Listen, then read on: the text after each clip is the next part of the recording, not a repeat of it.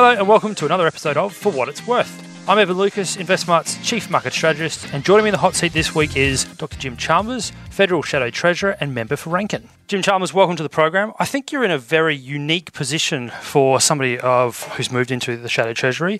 You've obviously just gone through an election, and obviously, unfortunately for you, you didn't find yourself in power, but you've now got a scenario where you are and do have, in my view anyway, a blank slate. You've got some very interesting ideas about the economy uh, and therefore the policies that can come around that.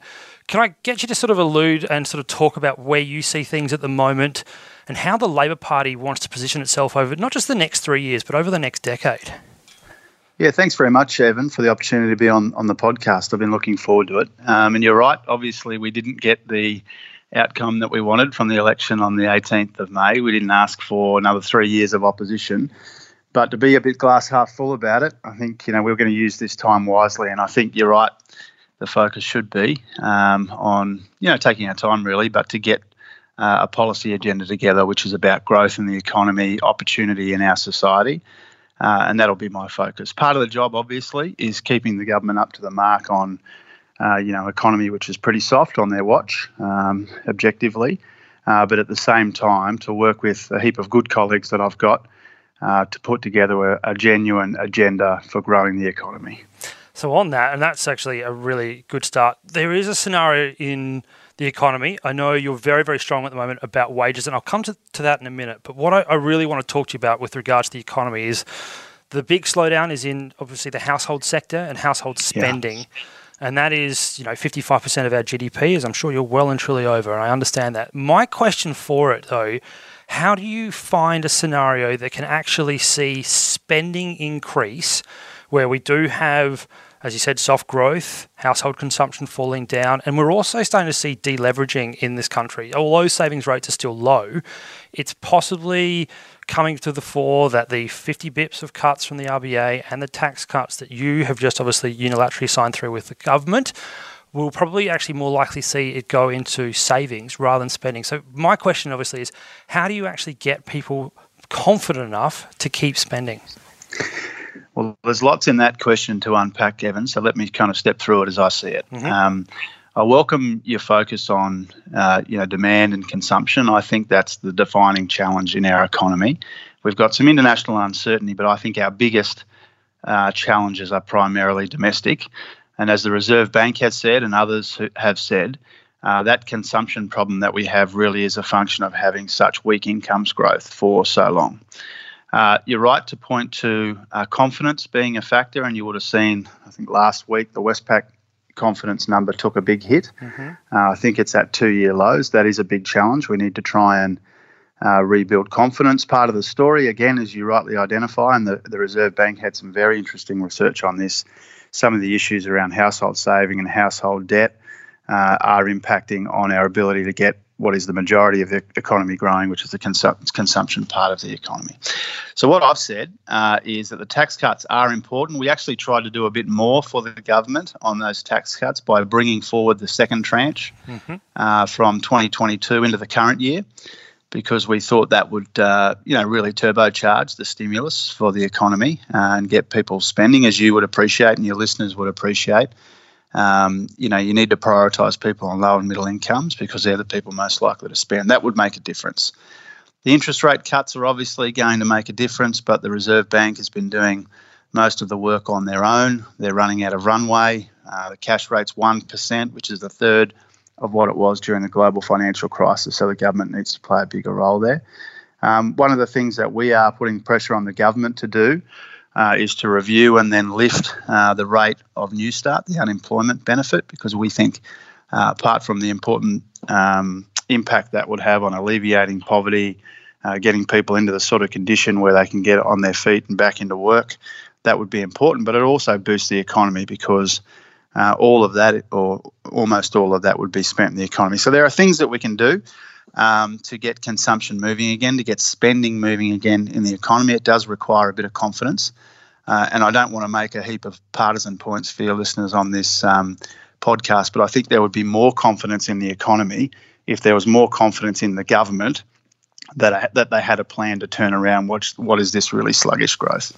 I actually have uh, been saying, and I, have been agreeing with what you've been saying publicly around the second tranche. It, uh, if you look at what currently has been put in place, so let's just take that as, as is, the expectation from the consensus from um, economists is that it adds about 0.5 of a point mm. to overall economic growth. The 50 basis points of cuts is expected to do roughly the same. So it's probably not enough, and bringing the second one forward is there there is an argument, and again, I won't let you answer this because I, know that you don't want to be on the partisan side, but there is certainly a big suggestion that the surplus has actually already been reached because of iron ore. So getting back to the other part of your answer there was was wages and wage growth. And this is also getting back to what the RBA has spoken about, which is this is one of their key focuses and it's not just on them providing stimulus and I've, I've got a couple of things I'm going to put you to over the next couple of minutes. But the first one is what is your view about actually looking, not just Newstart, again, something I agree with you out, but um, what is something that you see as a way to actually assisting in wage growth sustainably in the next decade that you think could actually become policy across the board? Yeah, there's, well, I think there's a number of components to that again. I mean, clearly, um, if you are worried about wages growth, you shouldn't be cutting penalty rates for weekend work.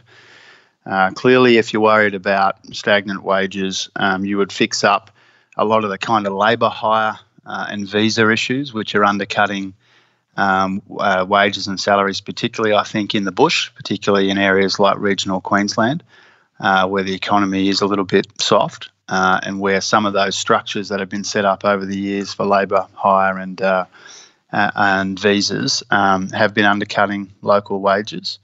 Uh, clearly, we need to make sure that the minimum wage um, is, uh, you know, sustainably and responsibly, but is, um, you know, higher than it is right now. Um, and so there's a range of things that we can do. But I think what wage stagnation fundamentally comes down to is really two things. Uh, in the near term, it's the fact that the the economy is not growing fast enough. Uh, you would have seen the Reserve Bank talked about how um, you know, we need an unemployment rate around four and a half if we're going to st- see some of that wages growth. It's at five point, a bit over five. Um, and so there's some spare capacity there. So we need to get the economy growing faster. I'm worried the government's not ambitious enough on growth, whether it's bringing some infrastructure spending forward or other things that they might do. But that's the first category of things, get the economy growing faster. The second category really goes to the, the fact that work is quite insecure.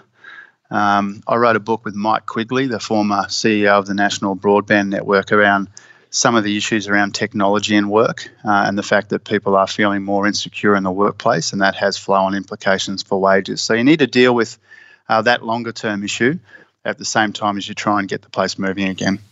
Further to that, and just sort of probably prompting you for a further sort of comment, is productivity. That is the other part of the question, and the other part of the answer that the RBA believes is there is that stimulating productivity is certainly part of policy on probably on the fiscal side, reducing mm. red tape, reducing the ability to open business and make business move. Mm. Your thoughts on that part from the RBA as well? Yeah, so productivity growth's gone backwards uh, every quarter for the last four quarters. Mm-hmm. Uh, and it's been weak, I think, for four or five years now. It's a big challenge. Consumption's arguably the biggest challenge uh, but productivity has been remarkably weak as well. Um, I think infrastructure is part of the story there. A lot of the investment that the government has planned on infrastructure doesn't kick in for five and six and seven years now. Uh, so clearly, where um, you know that won't grow the economy in the near term or give us that productivity boost that we need. But some of the other issues are important too. And I think when we get quite often when it comes to productivity, we get caught in this kind of old you know, clash of kind of Cold War armies around industrial relations and that sort of thing. Uh, when really we should be thinking about like how do we train our people over the whole span of their career to be better at adapt- adapting to and adopting technology, for example. Uh, and so, what I want to do as Shadow Treasurer is make some of those issues more prominent when we're talking about productivity. We're talking about technology. We're talking about lifelong learning. Uh, we're talking about all of those sorts of things in addition to um, traditional investments in infrastructure and the like. So does that mean that you're thinking about possible ideas of providing, you know, assistance on the job? Is it also possibly education through career? Is that sort of the way you're looking at this in terms of possible policy formation? Well, I've got a heap of good colleagues working on these issues. Tanya Plibersek in education, Clare O'Neil in the future of work, Brendan O'Connor in industry, a whole range of colleagues uh, who are uh, looking at these issues and will work collaboratively on them. But clearly, um, you know, the idea that you go, you finish school, you do a bit more educational training, and that sustains you for a 40 year career, obviously those days are over. And so we need to think about how people are topping up their skills, uh, keeping ahead of change or keeping up with change. Uh, so that as artificial intelligence and automation and machine learning and all of these things start to increasingly change, if not dominate some workplaces, uh, that we've given um, the workforce the capacity uh, to you know make a meaningful contribution. So those will be the sorts of principles that guide our work over the next few years. Going back to your answer a couple of times there about infrastructure and infrastructure spending, it is clearly the fastest and most direct way to really move, particularly employment uh, and the like. Also, seeing a fair amount of funds flow into the economy very quickly the funds is the question, and this is my probably the next part of why I opened up saying that you're in a very interesting scenario of being with that blank slate around policy. Is possibly getting creative. Uh, sort of a, a peer of yours in John Hewson, who I've interviewed before, he has a very interesting idea around constructing basically infrastructure bonds using Australia's AAA credit rating to therefore go out to the sovereign wealth funds, industrial funds, etc., to start funding infrastructure that we a desperately need in this country and b to stimulate the economy. Is that something that you would possibly consider into the future about trying to get funding for this? You know, the fact that you can borrow 10 year at what 1.4, 1.5% and 30 at just under 2. Is this something that you could see the Labor Party and possibly therefore bipartisan to get infrastructure happening faster? Yeah, not really ready to um, come to a settled view on that or to or to indicate you know necessarily a willingness. But I, I would say uh, that I have a heap of regard for John Hewson. I think he's made some terrific contributions over recent years. And so, obviously, when he pitches up an idea like that, I listen intently. I've also been spending a lot of time uh, with some of the, the big institutions, superannuation institutions, for example, and the investment bodies that um, are associated with them.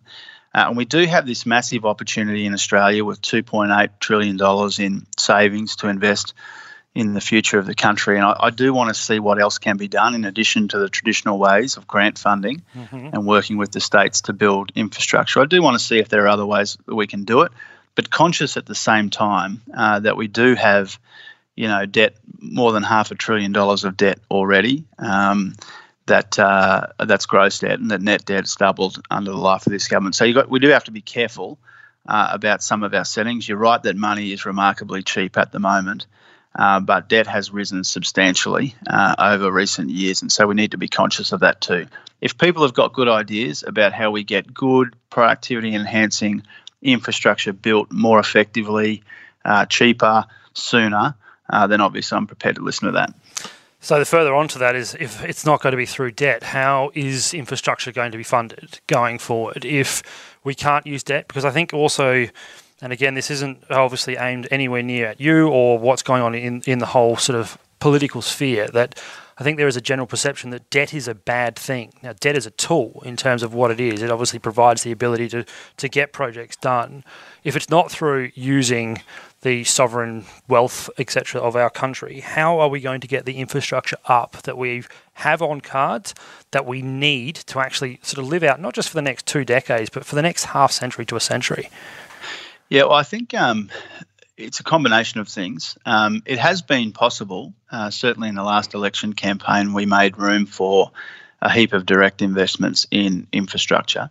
Uh, but one of the things that's been topical this week, uh, and this is really a credit to Anthony Albanese when he was the infrastructure minister um, in the Rudd and Gillard governments, was he brought in this microeconomic reform, which is essentially Infrastructure Australia uh, genuinely independent, making priority lists and doing other uh, important work when it comes to the infrastructure needs of the nation. But then also attaching to that a thing called the Building Australia Fund, so that when Infrastructure Australia was making recommendations, uh, they could be funded by a standing fund, the Building Australia Fund. Unfortunately, this week, uh, that Building Australia Fund um, was abolished by the Parliament, by the government. Uh, but we will be looking for uh, ways in the future uh, to bring back a mechanism of that kind because we think that is a key microeconomic reform to get some independence uh, into the recommendations around infrastructure. Not, it's not just the National Party um, allocating money to um, you know, projects um, in their electorates, but something rigorous and real uh, with a real board of accomplished people. But then associated with that, a funding source too. So that's another thing that we need to do in infrastructure. So grant funding, uh, the Building Australia Fund, uh, and if there are other ideas around super.